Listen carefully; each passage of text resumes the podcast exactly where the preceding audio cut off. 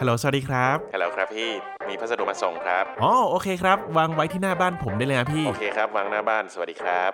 สั่งอะไรมาวะเพื่อน มือถือใหม่เว้ย เช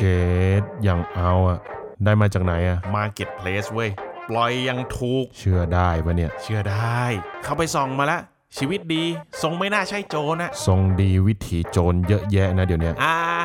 งั้นเดี๋ยวไปเอามาแกะให้ดูเลย เตรียมคัตเตอร์ไว้ด้วยนะเพื่อน ให้เพื่อน ขอบคุณที่เป็นห่วง แต่เขาถ่ายรูปตอนแพ็คส่งให้แบบไม่ต้องเน้นดวง อ๋อ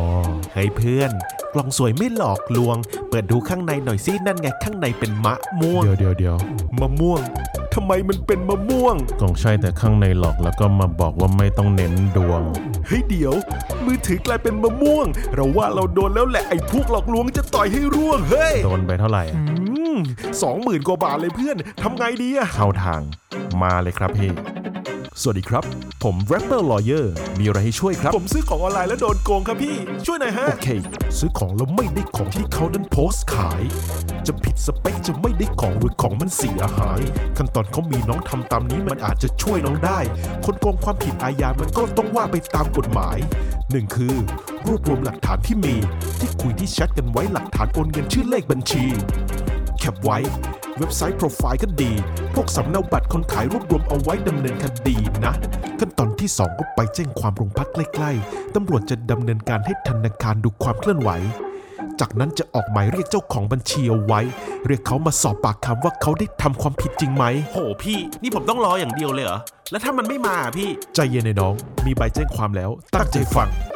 ให้ผู้เสียหายไปดำเนินการที่ธนาคาร เอาใบแจ้งความไปแจ้งบอกแบงค์ที่เราโอนเงินปลายทาง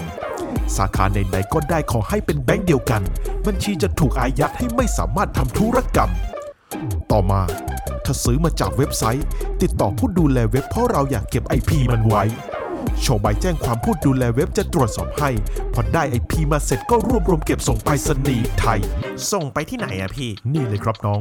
ส่งไปที่กองบังคับการปราบปรามการกระทำความผิด เกี่ยวกับอาชญากรรมทางเทคโนโลยี หน่วยงานนี้ดูแลเรื่องนี้โดยตรง ให้เขาช่วยอีกทางนะน้อง โอเคครับพี่ ทำแล้วต้องยังไงต่อ ตำรวจจะนัดไกลเกลี่ยวันตามหมายเรียกพี่อยากให้น้องรอ ครับพี่ ให้รอผมก็จะรอ แล้วทายโจรไม่มาทำไงดีพี่แค่คิดก็ท้ออะ พอถึงตอนนั้นเป็นเรื่องที่ต้องฟ้องศาลตำรวจจะรวมสำนวนแล้วก็ส่งให้ท่านอายการ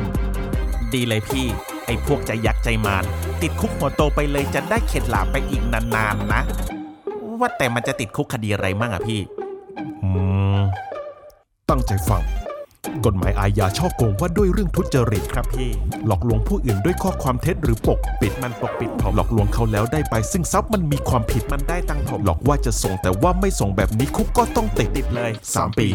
ติดคุกไม่เกิน 3 ปี หรือปรับไม่เกิน 6 0,000 ทั้งจำทั้งปรับพวกคนไม่ดี 5 ปี ติดคุกไม่เกิน 5 ปี ปรับเงินไม่เกิน 1 0 0 0 0แสนถ้าผู้เสียหายมีมากเป็นประชาชี มีอีก หลอกลวงในโลกออนไลน์นำเข้าข้อมูลเป็นเท็จทำให้ผู้อื่นเขาเสียหาย พรบคอมเขากำหนดโทษเอาไว้จำคุกไม่เกิน 5 ปี ปรับไม่เกินแสนก็ว่ากันไปนะจำไว้ซื้อของออนไลน์เมื่อไหร่ ต้องมีสตินะน้อง ครับพี่จำฝังใจเลยครับ สมน้ำหน้า เตือนแล้วไม่เชื่อ อืมไม่ต้องมาซ้ำเติม เดี๋ยวปัดปลาด้วยมะม่วงเลย